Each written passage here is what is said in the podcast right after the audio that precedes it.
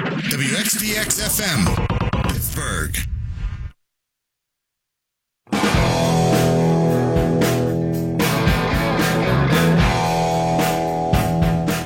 The time has come for someone to put his foot down.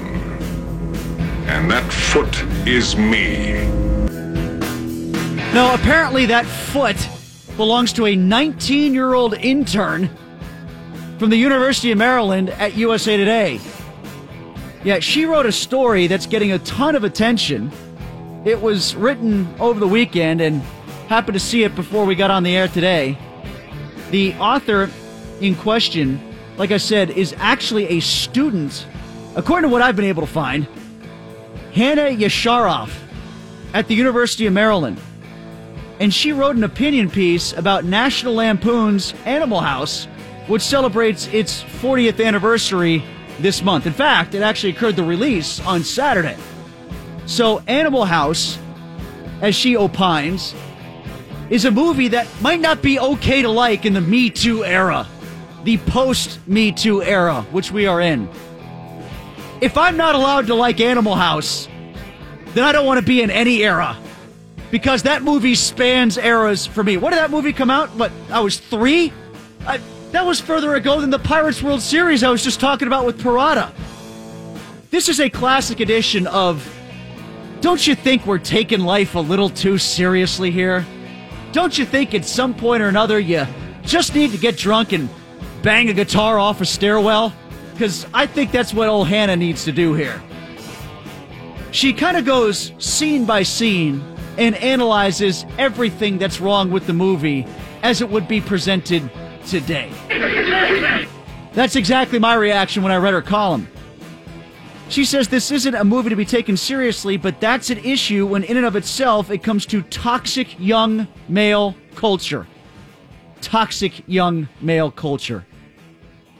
Yeah, at its best. And also, let's take the word into literal effect here it's most lampoonish. If you really have to take seriously Animal House, then you know what? I think the Me Too movement has worked because I guess we've solved all the world's real problems. So now we have to go back to Faber College and solve all of theirs from 40 years ago. I'm not even going to go down that path. Yeah, I think she refers to that as sexual assault somewhere along the way in this column. Here's how here's how it wraps up. By today's standards, Animal House would have a tough time getting greenlit by any studio and would face inevitable wrath on Twitter if it did. That doesn't necessarily mean that we need to ban this movie from being watched ever again, but we do need to become more mindful about the entertainment we consume and be especially cognizant of what it's telling us about accept- acceptable social behaviors. For now, we'll just put Animal House on double secret probation. Drinking heavily. Yeah, she could use a beer and relax. 412 333 9939. It's like, it's a 700 word piece, in essence saying times have changed and we can't make stuff today that we used to be able to make. You could have written this same piece in the 70s about movies that were made in the 40s. Of course that's the case. But whatever happened to common sense and a line of demarcation between real life and entertainment? Just because you laugh at something on TV doesn't mean you're endorsing the behavior of what takes place in the movie. And how have we lost track of that exactly? No, seriously, because this kind of goes back to the issue that we talked about in the three o'clock hour with the Major League Baseball tweets with Trea Turner and Newcomb and Hader. These guys all getting caught up and now being shamed on Twitter because they're being deemed politically incorrect. Isn't there a differentiation between the fake reality that is social media and what somebody is really like in person and who they are now versus what they used to be? What Animal House used to be is no longer a representation of how we really think in 2018. It's anachronistic. Just like those tweets are from those baseball players who are now trying to vilify just because we feel like it makes us feel more important, like we're making a social impact statement here. Like, again, seriously, I, I still want somebody to tell me what the social merit is of going back through five year old tweets to make someone feel bad about what they did before they realized they were supposed to be held to a higher standard. And that's kind of the same thing here with this Animal House story, isn't it? We're trying to hold a movie 40 years old to the standards that we have reached educationally in 2018 as opposed to 1978. And if we do that, I think that just makes us dumber. How about you? You can also tweet me at Tim Benz, PGH. All right, on to the Steelers. And um, I, I, sort of referenced this when I was on for Mark a little bit when I was live at training camp at St. Vincent College because I was in the press box at the time and I was overlooking the practice field. And Antonio Brown made this ridiculous catch. And the crowd was going crazy, and there was a mob scene for autographs for him. And the fans were just going nuts along the rope line. And it sort of struck me at that point that AB, through all of his maybe public missteps, has somehow not lost the fan base in the way that Le'Veon Bell has. And I'd kind of like to get some Steeler fan reaction to that as to why. Like, what is it about AB that you see, even though he's done everything he's done in the public light, which is, you know, celebrate excessively, put himself at jeopardy for not being on the field for the blue cleats, you know, uh, the Facebook Live incident after Kansas City, throwing the water cooler in Baltimore, yapping at Landry Jones three years ago, the social media meltdown before minicamp. How has he not lost you personality wise despite all of that? 412 333 9939 because it appears to me that Le'Veon Bell has. And maybe the better way to ask the question is can Bell still be what Brown is? Can Le'Veon Bell still be what Brown is? Which people, you know, roll your eyes, kind of cock your head and say, well, that's just AB being AB. Can Lev Bell be that or has he ruined it for you? Is he just a mercenary at this point for you? Because I think that's how some fans view him. You know, Bell has committed different social missteps. He's made himself into a victim.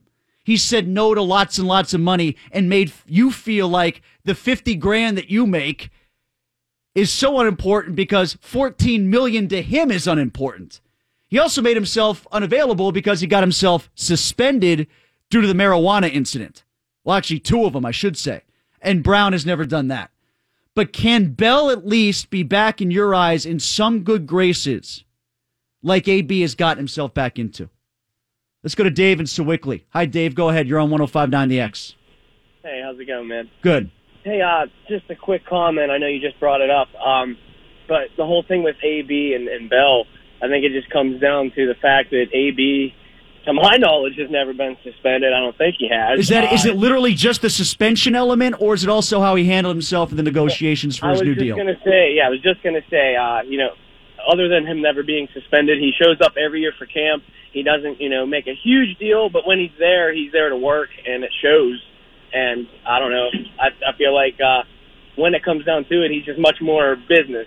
Yeah. And Okay. people around here respect that. Dave, I'll I'll go back to your point about him not showing up. And, and some people still erroneously call what's going on with Bell a holdout. It's not a holdout because he doesn't have a contract. And, and thanks for the call. But I I do believe that if Brown had ever gotten into a contractual situation like Bell had, then he would have done what Bell did, which is not go to camp.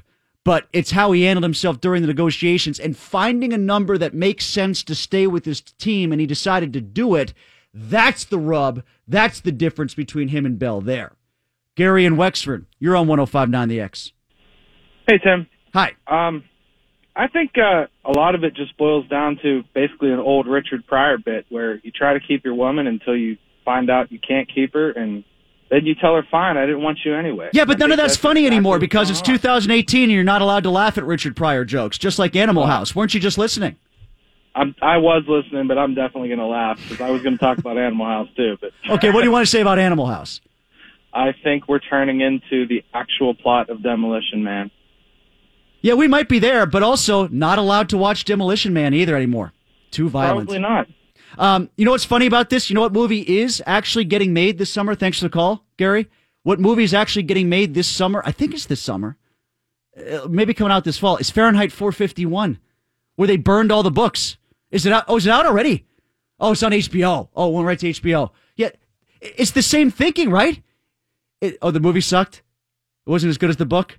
So burn the movie, but not the book. I'm hearing bad. We'll have to get Mr. Flicks on to review Fahrenheit 451. Kevin calling from the car. Hi, Kevin. Go ahead. You're on 1059 The X. Hey, two things. Hey, um, Brown gets a lot of way with a lot of things because it's a um, wide receiver diva mentality. It's always been that way in the NFL. We've always respected the you know the diva personality of the wide receiver. As your running backs are basically workmen and they just keep your mouth shut and do what you're supposed to. And as far as Animal House, who's ever not wanted to go to a toga party? Thank you. I guess they don't have those at the University of Maryland. Let's get to at least one more here. Adam calling from the Parkway. Hi, Adam. Hey, good afternoon. What's happening, Adam?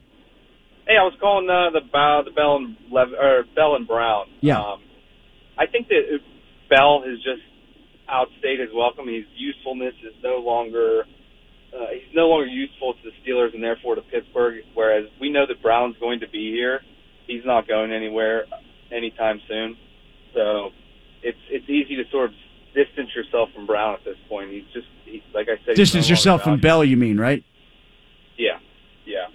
Yeah, I don't know if he's outstayed his usefulness because he still was a very useful running back last year, and he will be a useful running back again this season. Thanks, Adam. But uh, I think that if what you're saying is emotionally we've allowed ourselves to be detached for him because we see the reality of the franchise tag no longer being able to be used, I, I, they could next year, but it's going to be what, like $21 million or something like this? Uh, The fact that he has gotten to free agency, or at least will at the end of this season, that's where the detachment comes in more so than how useful he is. I still think he's going to be a 1,200 yard back when it comes to just rushing, and then maybe another 600 to 700 yards receiving, maybe even more this year if he gets back into the passing game more quickly. I still see him being very useful in that context, emotionally useful for us. That's what, what you're saying may come more into play. Matt Williamson coming up, playing more on Brown and Bell too. Matt will join us from Latrobe here on 1059 The X. And now the super genius, Mark Madden. Super genius, big fan. That happens when the show's as popular as this one. Yeah, double M, man. Hey, love the show. He just wants to dance. The X at 1059.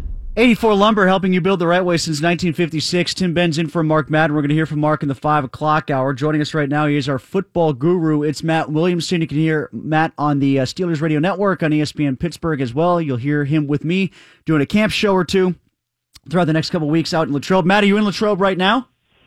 I am in the car driving back to Upper St. Clair, but I just left. And then Wednesday, I basically move in full time.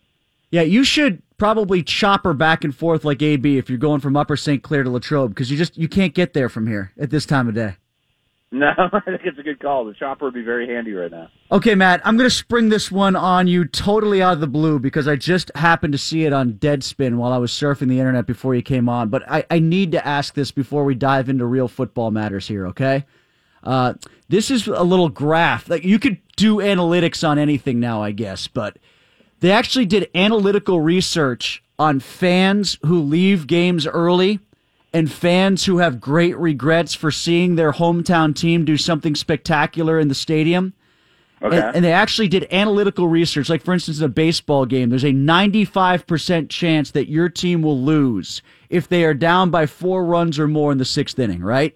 So, do you have, whether, whether it's baseball or not, football, baseball, a fan experience where you walked out pissed off at your favorite team only to get out of the arena and find out that they ended up winning the game after you left? Wow. I, I wish I had a Goodwill Hunting story for you. You know. Yeah, exactly. That's exactly it. The something, Goodwill? Hunting story. Like he, I, sl- I slid the ticket across the bar, and Carlton Fisk hit the home run. I had to see somebody. I got to see about a girl. Right, exactly. So you don't have one of those, huh? I don't. I'm sitting here straining my noodle, trying my cranium, trying to find something. But I don't have I don't one as a fan, but I can tell you one. I never saw Jerome Bettis fumble oh wow, against the Colts because I was walking down sense. at the old Yeah, building uh, for the Colts, and I had to get downstairs to the media room, and I thought the game was over, and then I saw this horde of Indianapolis blue-clad fans pushing their way back into the RCA Dome to watch the rest of the game because they all kept yelling. I didn't even know this till after the game. Willie Parker fumbled. Willie Parker fumbled. I can't believe Willie Parker fumbled. Of course, it, was, it wasn't Willie Parker. It was Bettis. and uh, so I missed it. Like I was 10 minutes deep into that before I even realized what happened. Well, that's like Mr. Rooney in the Immaculate, Immaculate Reception, too. Right. Yeah, he was that- going down the elevator. Yeah, I I don't have one. I apologize, but I've been to plenty of games, a lot of pen action. You know, I think I saw everything I needed to see. You're a lucky man. What are we going to see from the Steelers this year? What did you see today? Maybe is a more pertinent question. Anything? Uh, well, I guess were you able to watch? Did the tarp come off in time before you left, or what? No, I, I don't have any input for today. They were done when I got there at noon, and were starting when I left at three fifteen. So I don't have any news breaking, but um, the, the the rain had subsided, and it looked like they were ready to roll. You know, I read somewhere. I think Bob pointed this out to me on Twitter as we were bringing him on during the commercial break that James Conner busted off a long run for the Steelers once the tarp did come off. So that's encouraging for any Steeler fan to get some glimmer of hope for one of the backup running backs. Uh, even though Le'Veon Bell may not have had the season that he had the year before, Matt, how dramatic do you see the dip between what his productivity could be and what Ridley or Conner could give them? Yeah, and I do think Bell is a starting to decline. You know that uh, his. Uh, I, I just read an article comparing him and Gurley. You know, talking about their their contract situations and all that, where pretty much praising the Steelers for handling them the way they did, and you know you compare the two of them over the last couple of years, and their Gurley's going up, and I think Bell's going down. That being said, I mean there's still I think a massive gap between him Ridley, Samuels, you know, Conner. Uh, the number two situation worries me. I mean, I, I think that will be one of the storylines for sure in the preseason. You know, I think this will be the preseason of Mason Rudolph. We'll be talking about that like crazy. But it really might be the preseason of James Conner, too. I'd like to see him get a heavy workload over those four games and hold up. Yeah, I think a lot of people are wooed by the notion of Jalen Samuels being a great third down back, and he might be a nice option, but at the same time, by his own admission, Matt, he isn't great when it comes to pass blocking because he was detached so much and uh, not in the backfield to help on blitz pickup. That's going to be foreign to him once he tries it for the Steelers. Yeah, and talking to some people up there, I guess he really it didn't look so great doing backs on backers, you know, which I can understand. He didn't pass block in the ACC. Asking him to pass block in the NFL eh, on day one probably is not going to go well. And it's funny, I've had some new thoughts on him though. Is obviously protection needs to come, and it, but he has the work ethic and the body to to make that happen. I mean, it, uh, that's a try hard uh, area of his game. However, he's going to be sort of a jack of all trades, and I compared him to Kyle Juszczyk, you know, who's Yeah. listed as a fullback but does everything. So here's my question to you: Is if the Steelers for two series a game or one series a game come out with Bell, Samuels, and three other players, you know, two receivers and a tight end or three receivers, how would you play that as a defense? You know, to me, that's really interesting is if you look at it from a defensive perspective and say, okay, that's 21 person. I think we lost Matt.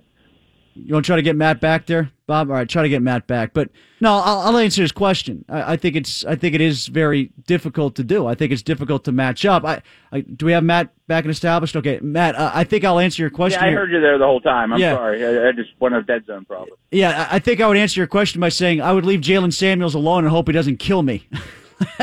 yeah, right, right. But as far as But- but deploying your personnel, yeah, it's problematic. Yeah, where I was going with that is if you come out in what they would call 21 personnel and your defense is playing its base 3 4 or 4 3, Ben should immediately check to empty. And then all of a sudden you have five really good receiving threats out there, and there's no way they're going to be able to cover those guys. And if they happen to look at that personnel and they play it with an extra defensive back on the field, then trot Rosie Nix out for Samuel. You know, so you know, this this whole theory of positionless football, and we talk about it a lot on defense, but it also applies here too. That it, by putting him on the field, you can learn a lot with how the defense is going to, you know, employ, you know, how they count him. Matt, I know that AB is recruiting Dez Bryant on Twitter to the Steelers. I don't think they need to add another elephant under the big top. Give me your opinion on that from a mix standpoint, but also tactically. Uh, do they really need the help at wide receiver? Or are they going to be okay with Washington and maybe the emergence of Vance McDonald?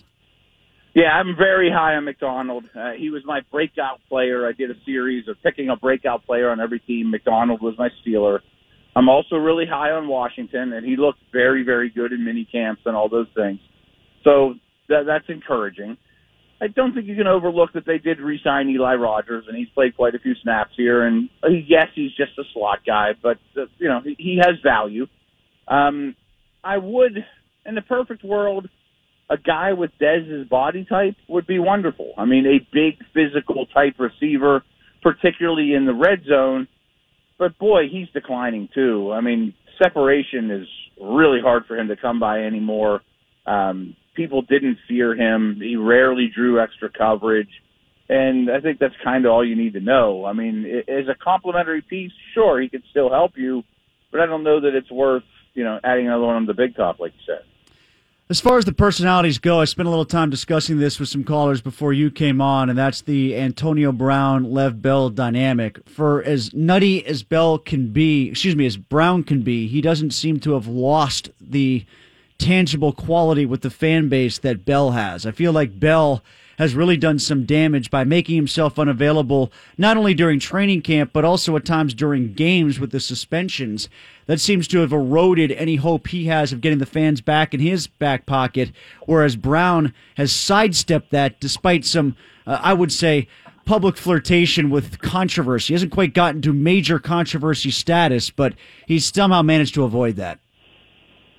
Yeah, and being the best receiver in the league probably hurts, or probably doesn't hurt.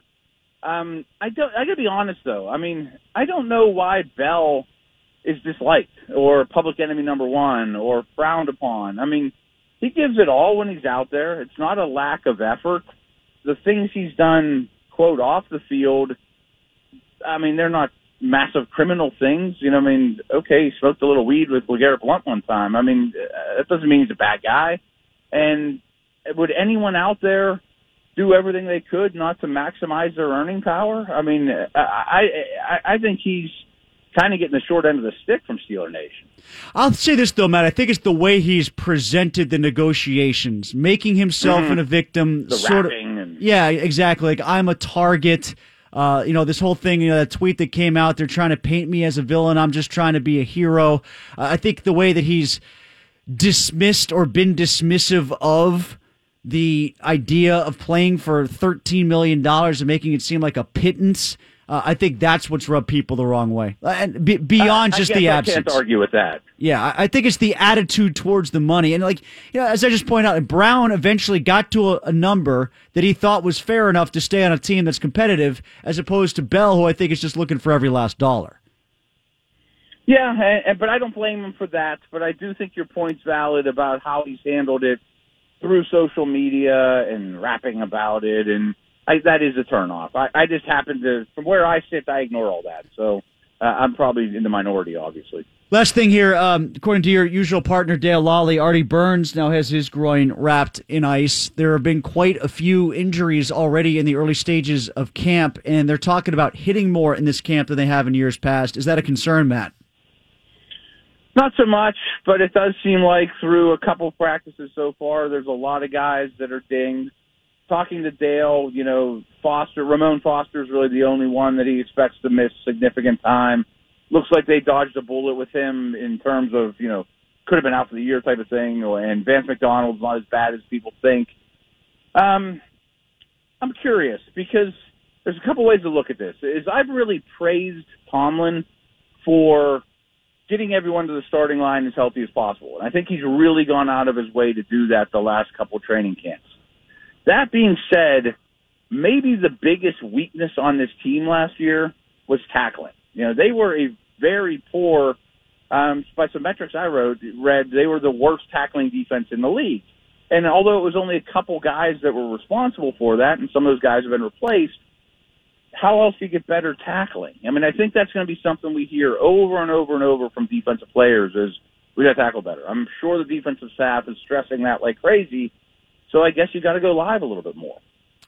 Matt, I appreciate the time. Thanks so much for joining us, and I expect a text from you in no less than 10 minutes saying, Oh, I remember the game I walked out on. I know it'll hit you at some point. right. Thanks, Matt. All right, man. Take care. That is Matt Williamson from SNR, as well as uh, his own WilliamsonFootball.com. Make sure you check out WilliamsonFootball.com, and uh, he'll be part of the 970 broadcast throughout the course of training camp on our AM partner out in Latrobe. Uh, I, can, I could be dippy for a segment here on that, can I? I'll throw that out there. there there's got to be, a, especially a Penguin game, right? This deadspin metric that's been put out there for the percentage of fans or the percentage of likelihood for fans bailing on their own team when they're about to lose a game, and then you get home and you realize, what did I just do? I missed the greatest comeback in sports history. That has to have, like, there have to be people out here that I don't know, missed the comeback against the Browns in, in Heinz Field in 2002. There have to be people out here that missed the Penguins coming back in the playoffs somewhere along the way. I don't know, like I don't know. How about the Chicago game where Jagr scored the amazing goal in Game One against the Blackhawks in 1992? Something like that. There has to be a game that fits this metric. 412-333 WXDX. I'll think of it. I'll find one during the commercial break. And uh, we're also before the top of the hour. If you missed the roast of Bruce Willis on Comedy Central last night, there were some sports related and 1059 The X music related references that have to be played. Bob and I will have those for you before we hit 5 o'clock here on The X. And now the super genius, Mark Madden. It's a rare chance for you to have a brush with greatness. Make the most of it. Hey, Mark, big fan, big fan. Say, here's another great name from the past. The X at 1059.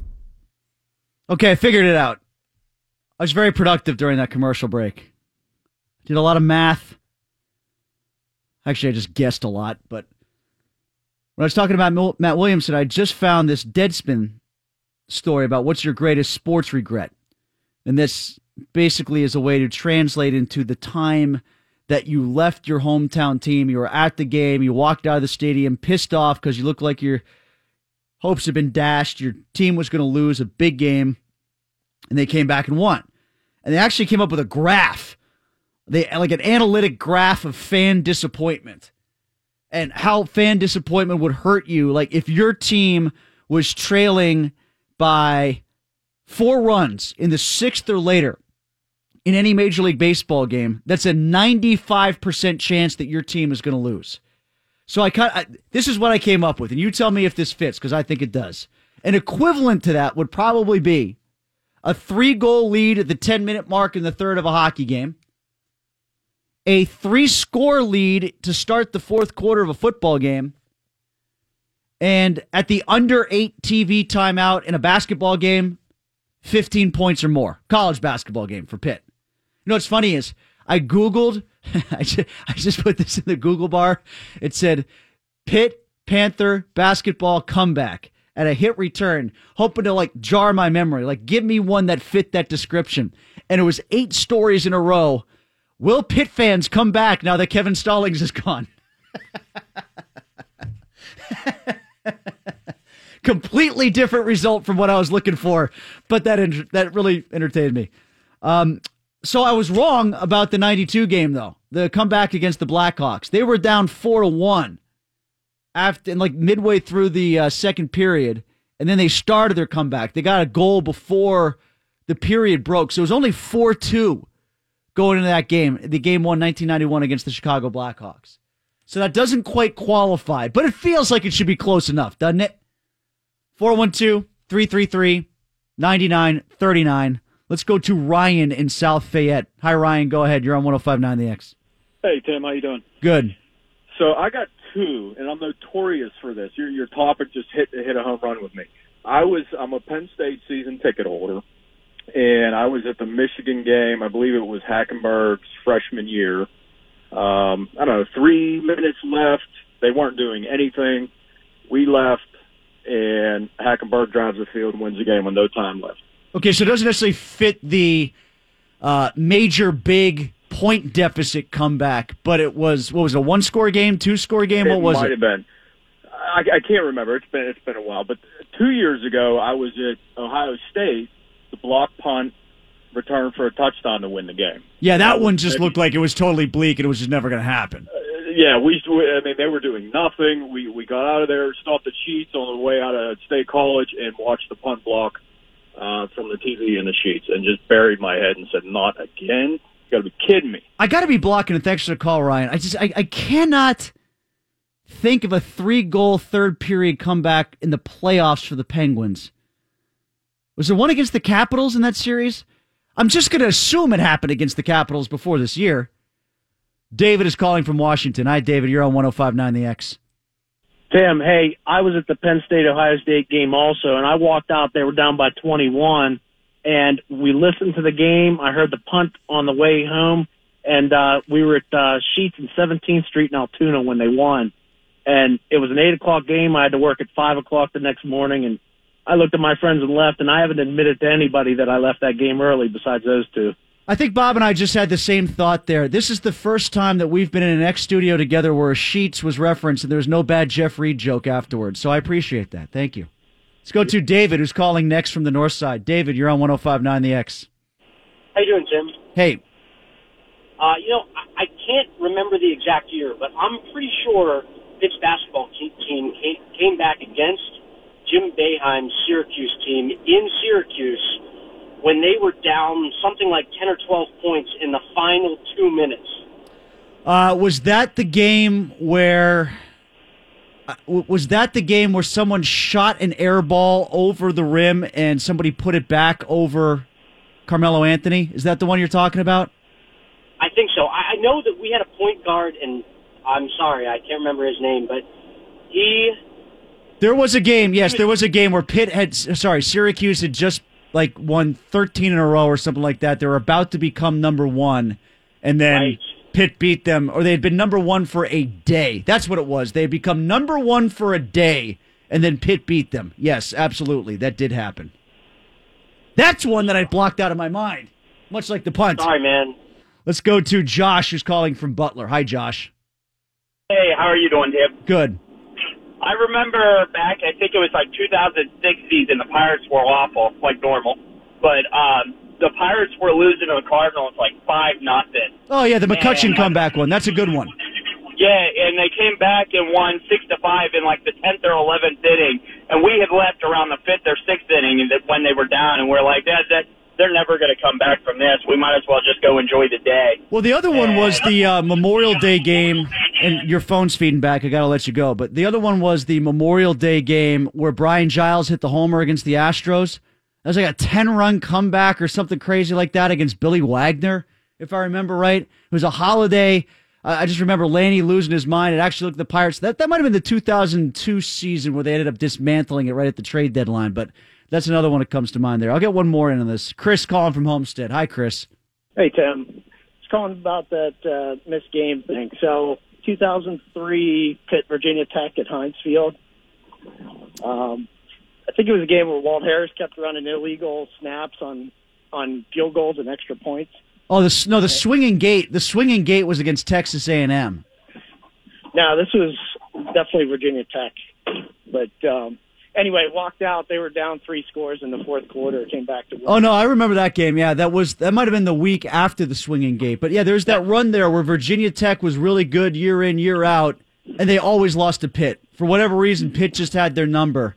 Yeah, I remember that game. They, they that might have fit the category. Actually, they might have been down. I have to look that one up, but they might have been down by three scores in the fourth quarter. I think you might be Yeah. right on that one. I remember. I'm going to double check that. Bo- Bob's got to have one of these, and plus, we also I, I got a break. I, I know I got to leave some people behind here on this, but uh, we have to get to some of these clips from the uh, Bruce Willis Comedy Central roast. Believe it or not, there were refer- there were some sports references in the Comedy Central roast last night that are worth playing, and there was at least one 105.9 The X music related jab. Eh, I could say jab. A shot is probably a little bit more accurate. A shot that was thrown out there. We'll do that when we come back. Tim Benson for Mark Madden. And now the super genius, Mark Madden. Super genius, big fan. That happens when the show's as popular as this one. Yeah, double M, man. Hey, love the show. He just wants to dance. The X at 1059.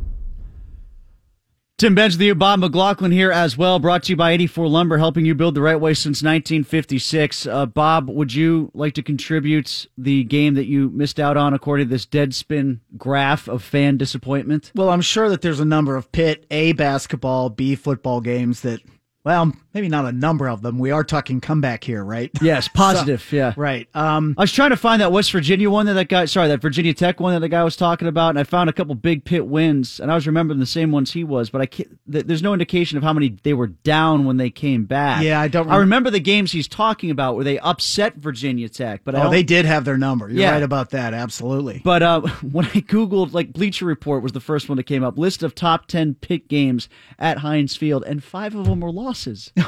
Well, the That's Miami one. looking for. You know, the one over Miami to close out the stadium. That was a good one, but that was just an upset. That I don't think they had to come from behind for that one. That was just to close out what Pitt Stadium? Yeah, close no, it said Pitt at Stadium. Heinz Field because he was talking about a Heinz Field Oh, game. oh, okay. Yeah, Yeah. to close out Pitt Stadium, that was a big one. Um, but the one, it's not a comeback or anything, but it was a pretty big game.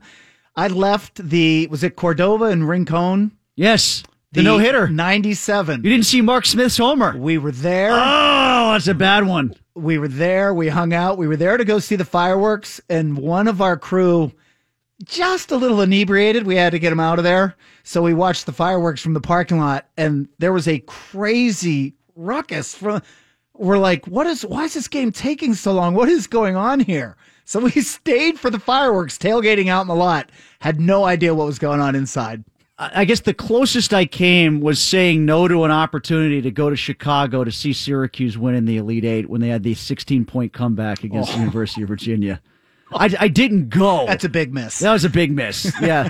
not, not I think like that wasn't one where I walked out on it, but that's as cl- like I had the chance to go and I didn't go. I didn't pull the trigger on getting plane fare and buying the tickets. I was like, all right, if they win, I'll go to the Final Four because I'm not going to be able to do both. I'm going to have to do one or the other. Which one am I going to do? I couldn't swing it with Right. vacation time.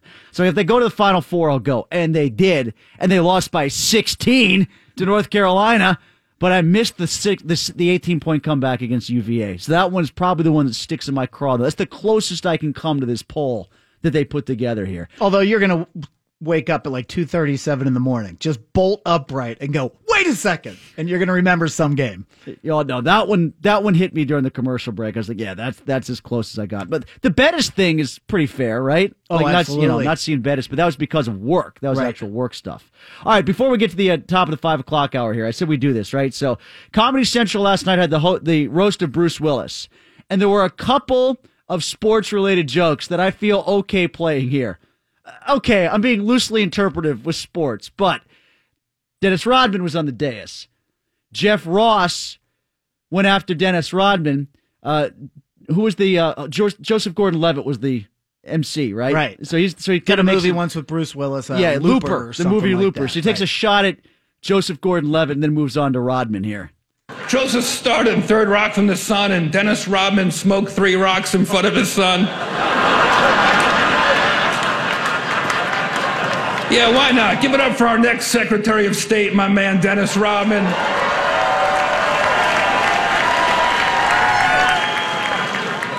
You think Kim Jong Un is a nice guy, and he thinks you're Scottie Pippen.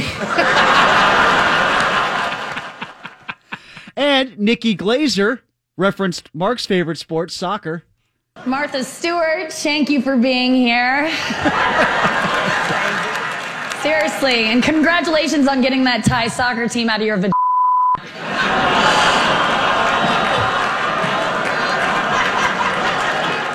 and into your sweatshops. That's where they are now. And then, of course, Ed Norton is a friend of Bruce Willis, so he was on the dais. And um, is it Jeff Ross here again too? Dom Is it- Irrera. Dom, Dom Irrera. Who I can't believe is still out there. He was really funny. Still doing. Re- oh yeah, he's Yeah, he- tremendous. He, was really funny. So this isn't a sports related one, but we, we play a little Nirvana here on 105.9 The X from time to time. We play Hole. From Hole ti- once in a while. Yeah, we play right? Hole from time to time in The X, so I thought this was fitting. Edward Norton, Ed, Ed, you did a movie called Primal Fear. It was named after the feeling he got every time he banged Courtney Love without a condom. It's a true story, ladies and gentlemen. Is this thing on? Is this on? Actually, he, did, he dated Courtney Love, but he never became famous enough for her to have him murdered. Of line of the night. The funniest thing about that was Ed Norton laughing like he thought it was true. Like you're telling me? Yeah. Huh? Good thing we broke up before American History X, huh? Why do you think I did a couple of those turd movies there? Just to keep me from getting that big. All right. Uh, when we come back in just 30 seconds, we'll get back to the Lev Bell conversation. Lev Bell and AB, and we'll also continue talking about the uh, Deadspin fan graph and how you disappointed yourself as a fan. Five o'clock hour of the Mark Madden Show. Mark's going to join us at 535 here on the X.